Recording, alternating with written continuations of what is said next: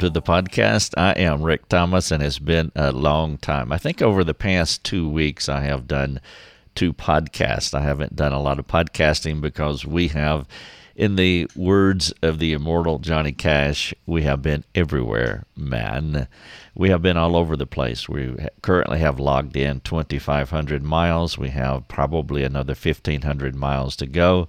We've been out in the Midwest, mostly in Colorado, traveling, uh, doing meetings, meeting with different people. It has been a fun and a busy time. It's been a tiring time, but it has also been rewarding to be in these churches that the Lord has permitted us to meet, specifically to go and speak. Part of my family is with me as well.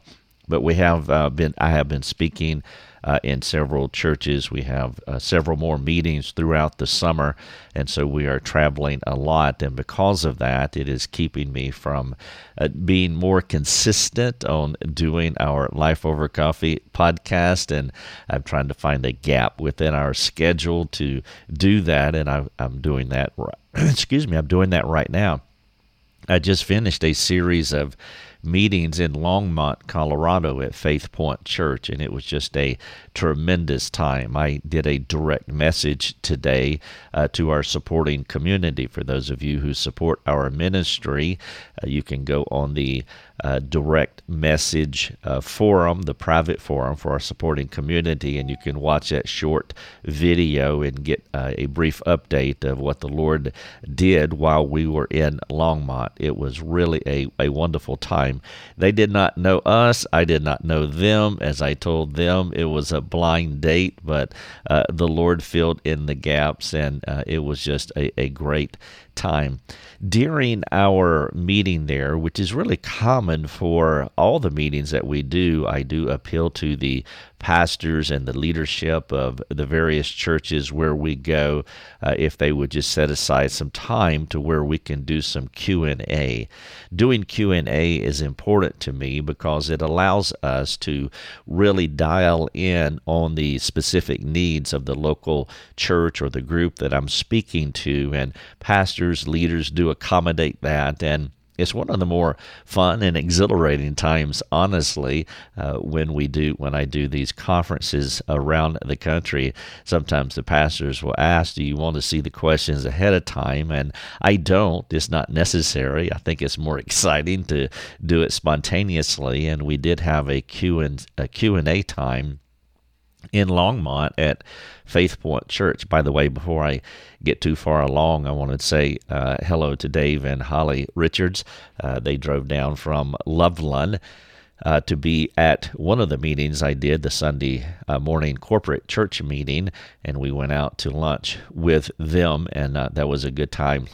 David Holly are lo- longtime supporters of our ministry, and we were close. We were about an hour away, and so uh, they drove down. It was very kind of them uh, to do that. And I wanted to, just to give that shout out to them and also to Mark and Karen Huffman. Uh, they put us up in uh, their home for a few days. Uh, Karen, please uh, tell Caleb and Sam, uh, tell Sam I'm missing him, uh, but tell Caleb and Sam I said hello. And Karen and Mark are supporters of our ministry as well. And that's something that we like to do when we travel, preferably uh, if we can stay in people's homes as opposed to hotels. Uh, that too not only allows us to fellowship with the body of Christ, but it helps us to get to know that local body that we are serving. And so, thank you so much, Mark and Karen, for putting us up at um, for the Longmont meeting, putting us up in your home.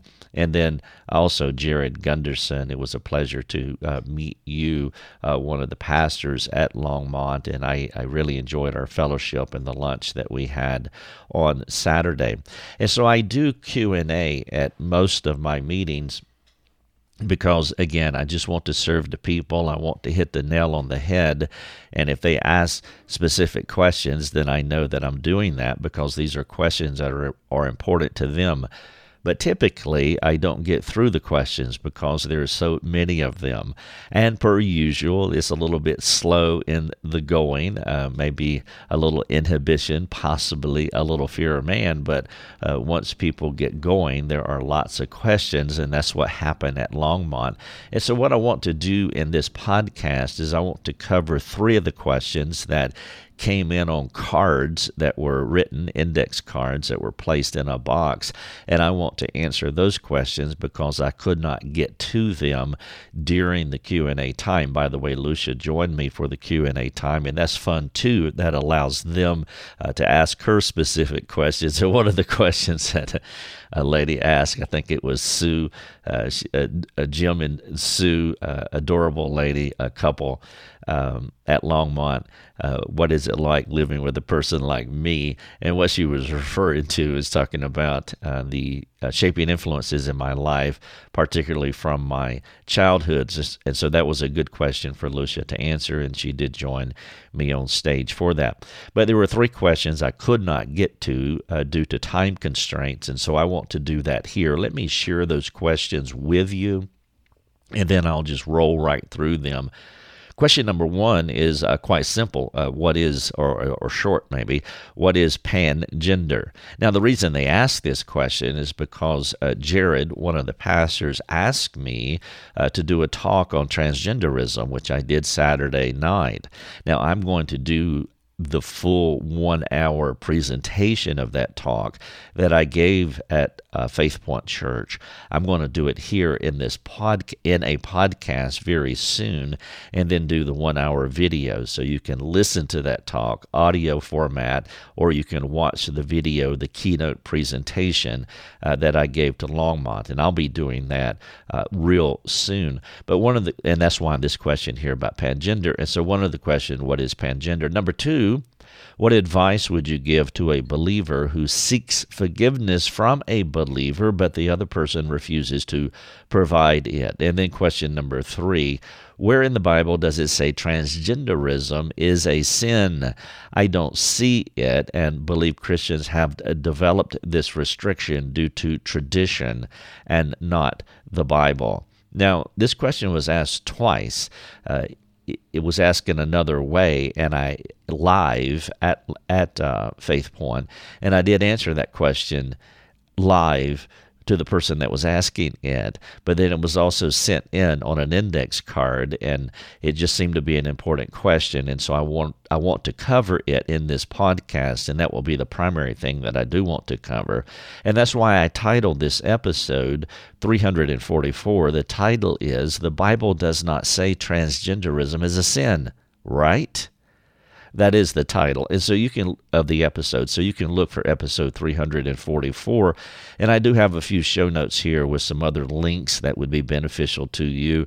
And so to go to episode 344, again titled, The Bible Does Not Say Transgenderism is a Sin, right? All right, so let me get into the three questions that were asked, and I will answer them in the order in which I just presented them to you. The first question is What is pangender? The word pan basically means omni, you know, like omnipresent, uh, omnipotent or omniscient. Omni means all, and so pan means all. And so pan gender suggests that a person is attracted to any gender, basically, pangender, attracted to any gender. It does not matter. Now, you and I know that there are only two genders, male and female. And so when I say that a pangender person is attracted to any gender. Of course, they have this long list of genders, uh, and, and it's a growing list, seemingly by the day. Now, I don't believe that. Uh, there are only two genders, and that's what the Bible uh, teaches, and, and that's what I believe. And there aren't any others, but nevertheless, some people believe in many genders, and so therefore, one of those genders is pan gender, which means they're attracted to all of them, w- whatever that number is. Uh, and, then pangender is different from bisexual. Bisexual uh, typically refers to a person who is attracted to two genders, possibly more, but there's a limited number, limited in scope as far as genders is concerned. Pangender would be different from bisexual that way. A bisexual person would be attracted to a male or a female, and maybe two or three others or other types of, of genders. But then pangender has no restriction, no limitation. And so they are, it's a person who is attracted to any kind of person, any kind of gender, according to their listing of it. All right, so that's the question what is pangender? The second question is what advice would you give to a believer? Who seeks forgiveness from a believer, but the other person refuses to provide it? Now, this is an interesting question, and I I did talk a little bit uh, on forgiveness on Sunday morning. Um, Jared asked me to teach Sunday morning on how people change, and of course, when you start talking about how people change, forgiveness has to be part of the conversation because we need to be forgiven by God so that we can change. And of course, we need to be forgiven by others so that we can grow in reconciliation and we can evolve in our relationships. We can experience change in our relationships. And so, forgiveness is a key concept within the Christian worldview as far as change is concerned. And someone wrote in and said, Well, what, what happens if you have a believer? and you ask them for forgiveness, but they refuse to give it. And, and again, that's a common situation situation, sadly. And so I want to speak to that just a moment. And, and for whoever wrote the question, uh, none of these questions were signed uh, by anyone, which is fine. It's not necessary. Uh, but whoever wrote the question, uh, I trust this will be benef- beneficial for you. And so, one of the things that I would ask you uh, is that is the person a Christian? It could eh, now you say that the person is a believer but is the person a believer. Is that true? I realize being a believer is a subjective assessment but there could be a possibility here that the person you think is a believer is not. And so you want to carefully think through that while charitably judging them charitably assessing them, recognizing that the log is in your eye, but yet we must at least do the work of trying to carefully assess the person uh, that you are interacting with uh, in this situation. And the reason for that is because if the person is not a believer, then, well, then we're talking about a spiritual concept and the idea of forgiveness it, it is uh, a spiritual concept, and the natural mind uh, just would not have an affinity or a desire or even understand this idea of forgiveness. And so, again, I'm not trying to suggest that they aren't saved or cast doubt in your mind, but it is something that you want to pause just for a moment. You want to reflect, ask the Lord to give you insight as to whether this person is a believer or not. And then the second thing is the person ignorant. And I don't mean ignorant in a harsh way, but as I like to say, I, am ignorant of laying brick. I don't know how to lay brick, and I'm ignorant of it. I'm ignorant of a lot of things. And so it's not a harsh label, but a person can be ignorant or unaware of this concept of forgiveness. Maybe they aren't in the same place in their relationship with the Lord, and the idea of forgiveness is a foreign concept to them. Or it could be that they are insecure. It's not a foreign concept to them, but there is a inhibition or a fearfulness about reciprocating that way. Some people can have a hard time. I mean, to ask for forgiveness or grant forgiveness is a transparent and a vulnerable interaction between two people. And if a person struggles with fear of man or they are insecure, well, it may be hard for them to transact forgiveness because of their insecurities. And so, the first three assessments that I would want you to make, you could put it maybe like this Are they illuminated? Are they ignorant? Are they insecure? And what I mean by illuminated is the Spirit illuminate, illuminating, empowering them? Are they born again? Or are they ignorant? Or are there some insecurities that kind of inhibit them from transacting that way with you? Perhaps exploring why they won't forgive you would reveal how you should respond to them. So, if any of these three things are in play, maybe spending some time exploring that, and maybe that would change how you interact with them. Perhaps you'll have to do a little extra work with them before you can get to the place that they are willing and able to transact forgiveness with you. The second thing is, well, it's Romans 12 18. You want to do all that depends on you to uh, reconcile the relationship. And that's all you can do.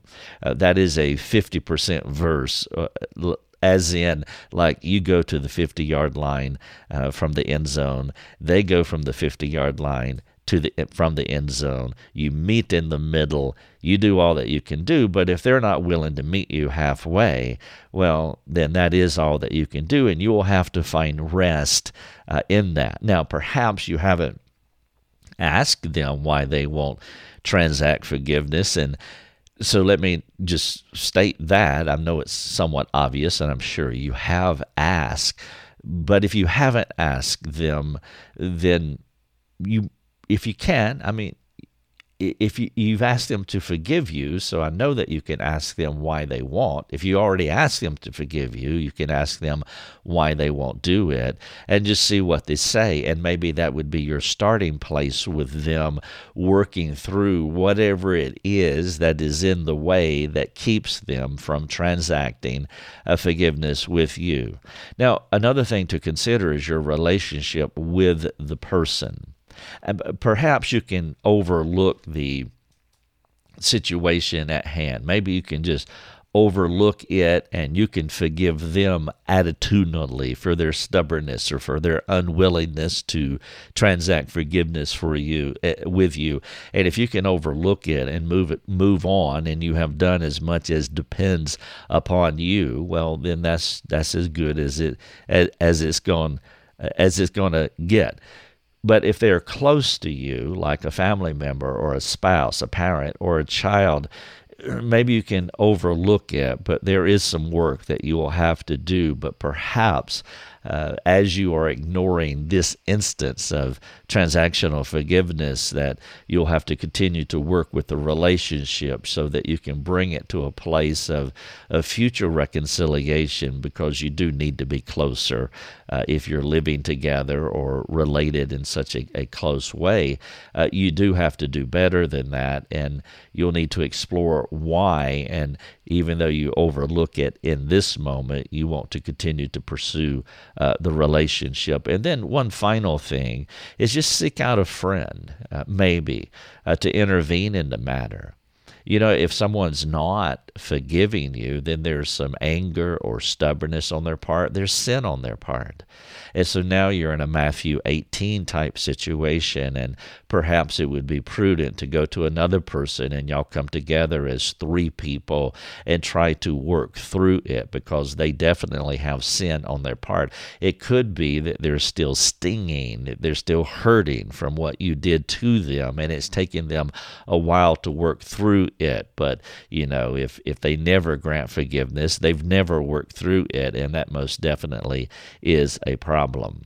This is episode 344. The title of it is The Bible Does Not Say Transgenderism is a Sin, Right? That is a question mark.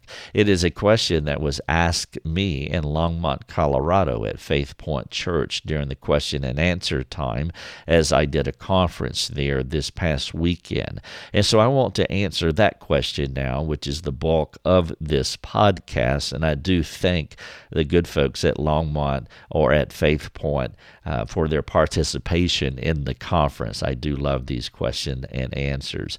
And so the person says, Where in the Bible does it say transgenderism is a sin? I don't see it and believe Christians have developed this restriction due to tradition and not the Bible. This is a good question and it is an honest question and I really do appreciate it because there are there are people uh, who they read their Bible and there's things that they don't see or they don't understand uh, the Bible as well as they will, uh, hopefully, in the future as they continue to study it. And so this is a sincere question and it's something that we need to explore from from several different angles and I want to try to do that. Now first of all I don't I don't debate folks uh, on any subject. I'm not a debater. I don't I don't debate anyone. I, I can't even recall the last time I got in a debate with someone because that's not my style, it's not my personality, it's not something that I'm interested in. Debate is for the apologist, uh, it's for those who like apologetics and they want to give a defense for the faith. And they do get in debates, and I appreciate many of them and, and thank God that they have a gift and a desire, a passion to do that, but I don't. And so I just don't get into argumentation. That's just it's it's just a preference for me, and that's you you don't you won't ever find me on Facebook uh, doing that kind of stuff. Um, I have more important things to do, and so if a person, the reason I'm saying that is that if a person really wanted to debate me on this subject, whether transgenderism is a sin or not, well, we would just have to agree to uh, disagree. Uh, because I'm not interested in winning an argument. I'm not interested in arguing for argument's sake. And some people do this, and you do see a lot of this on social media where people are just spatting. They are just arguing back and forth. And I don't see any redemptive purpose in that, be honest with you.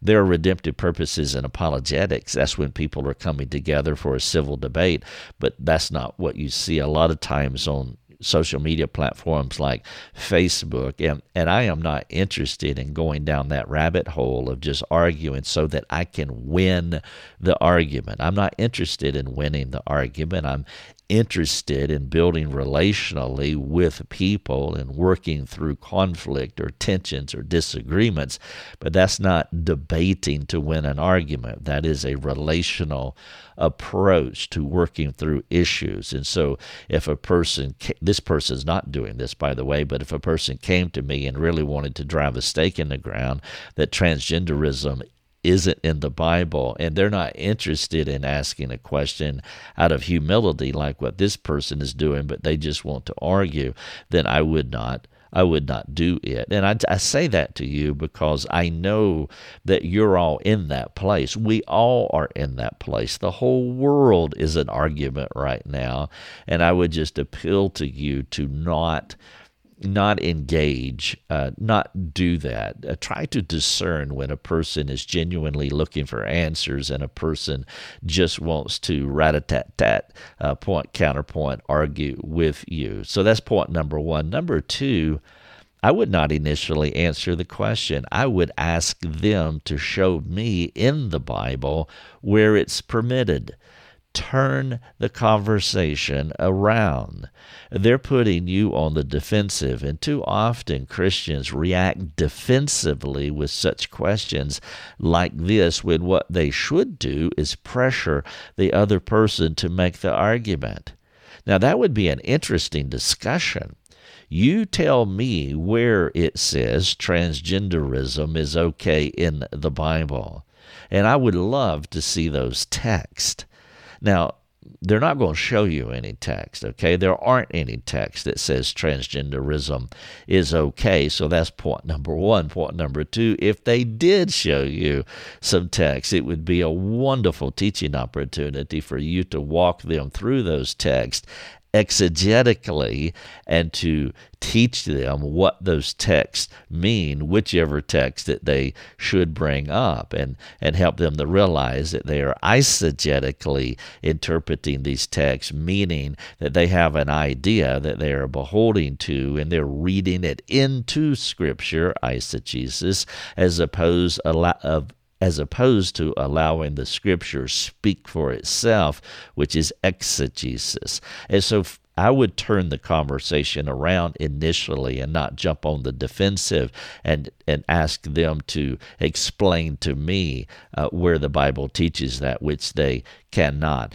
Now, it's also important to understand that the Bible doesn't speak to most things. And I've talked about this before in other uh, podcasts, but if you hold to a quote, you must have an exact verse to explain everything end quote, worldview, well, you'll be unable to explain hardly anything, like the Trinity, for example. And so people have this notion that the Bible speaks to everything explicitly.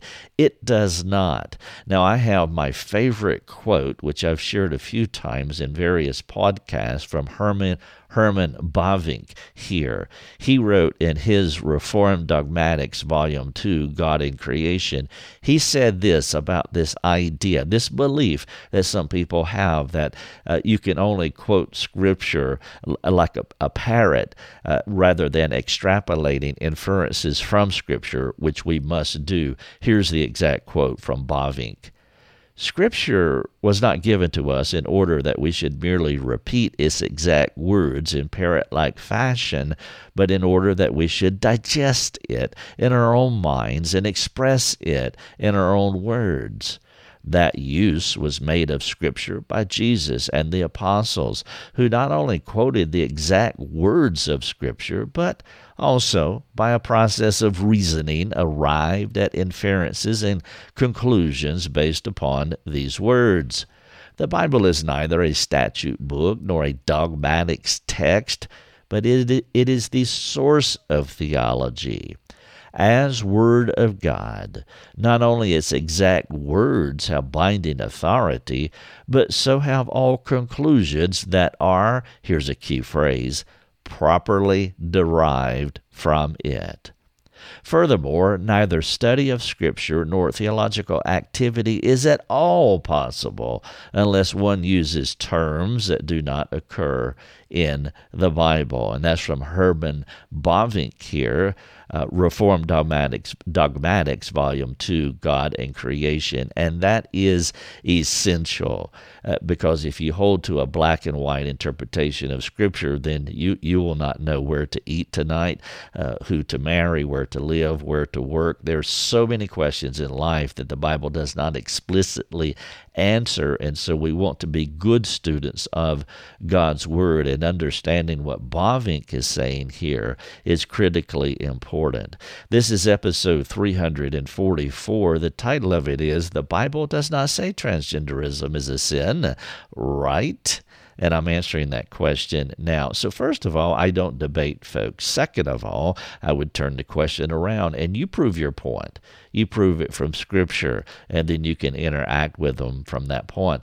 The, sec- the third point is the Bible doesn't speak the most things, and so we want to be careful, and I would adhere to what Bavinck is teaching us here. And then number four, there is male and female. Uh, Genesis 127 is is quite clear. And then as you move through scripture, you will see uh, that male and female, there's only two male, female, boys to men and girls to women. And then as you move through scripture, you see that they have unique functions and those unique functions also they're specific to them, uh, to this these two genders, male and female. You see it initially in uh, Genesis chapter 2, 24 and 25, where the husband and wife come together. We we see the uniqueness of a male where he is spilling his seed uh, on the ground, or a woman's purification, as you uh, see in the scripture. Uh, we see that procreation happens when male and female come together. We see that we imitate the male imitates Christ in marriage, and the wife reflects the church. And there are many scriptures that point to what a man and a woman are, and they do not point to any other kind of gender. It is just not there.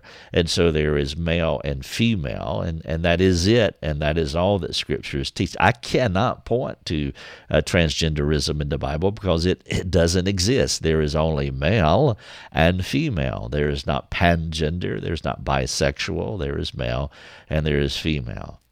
Also, to pretend that you're something that is objectively clear Uh, it, where it's objectively clear that you're not, well, that's just deception. And so, a person who is, because there's only male and female, and a person is pretending, like, say, as a male, to be a female, well, that is deception. And the Bible is very clear about lying. Lying is just it's just not an option. So there is something broken inside of a person who does that, and that person needs our care. These people are trapped people who are pretending to be something that they're not. They need our prayer, they need our gentleness, they need our competence, they need our courage to help them uh, to get out of this trap that they're in. Thanks so much, Faith Point Church, for your questions. You have been listening to Life Over Coffee with Rick Thomas. If you have a question for Rick, you can let him know by sending him a note through his website, rickthomas.net. That's rickthomas.net. Thanks for listening. Enjoy your coffee.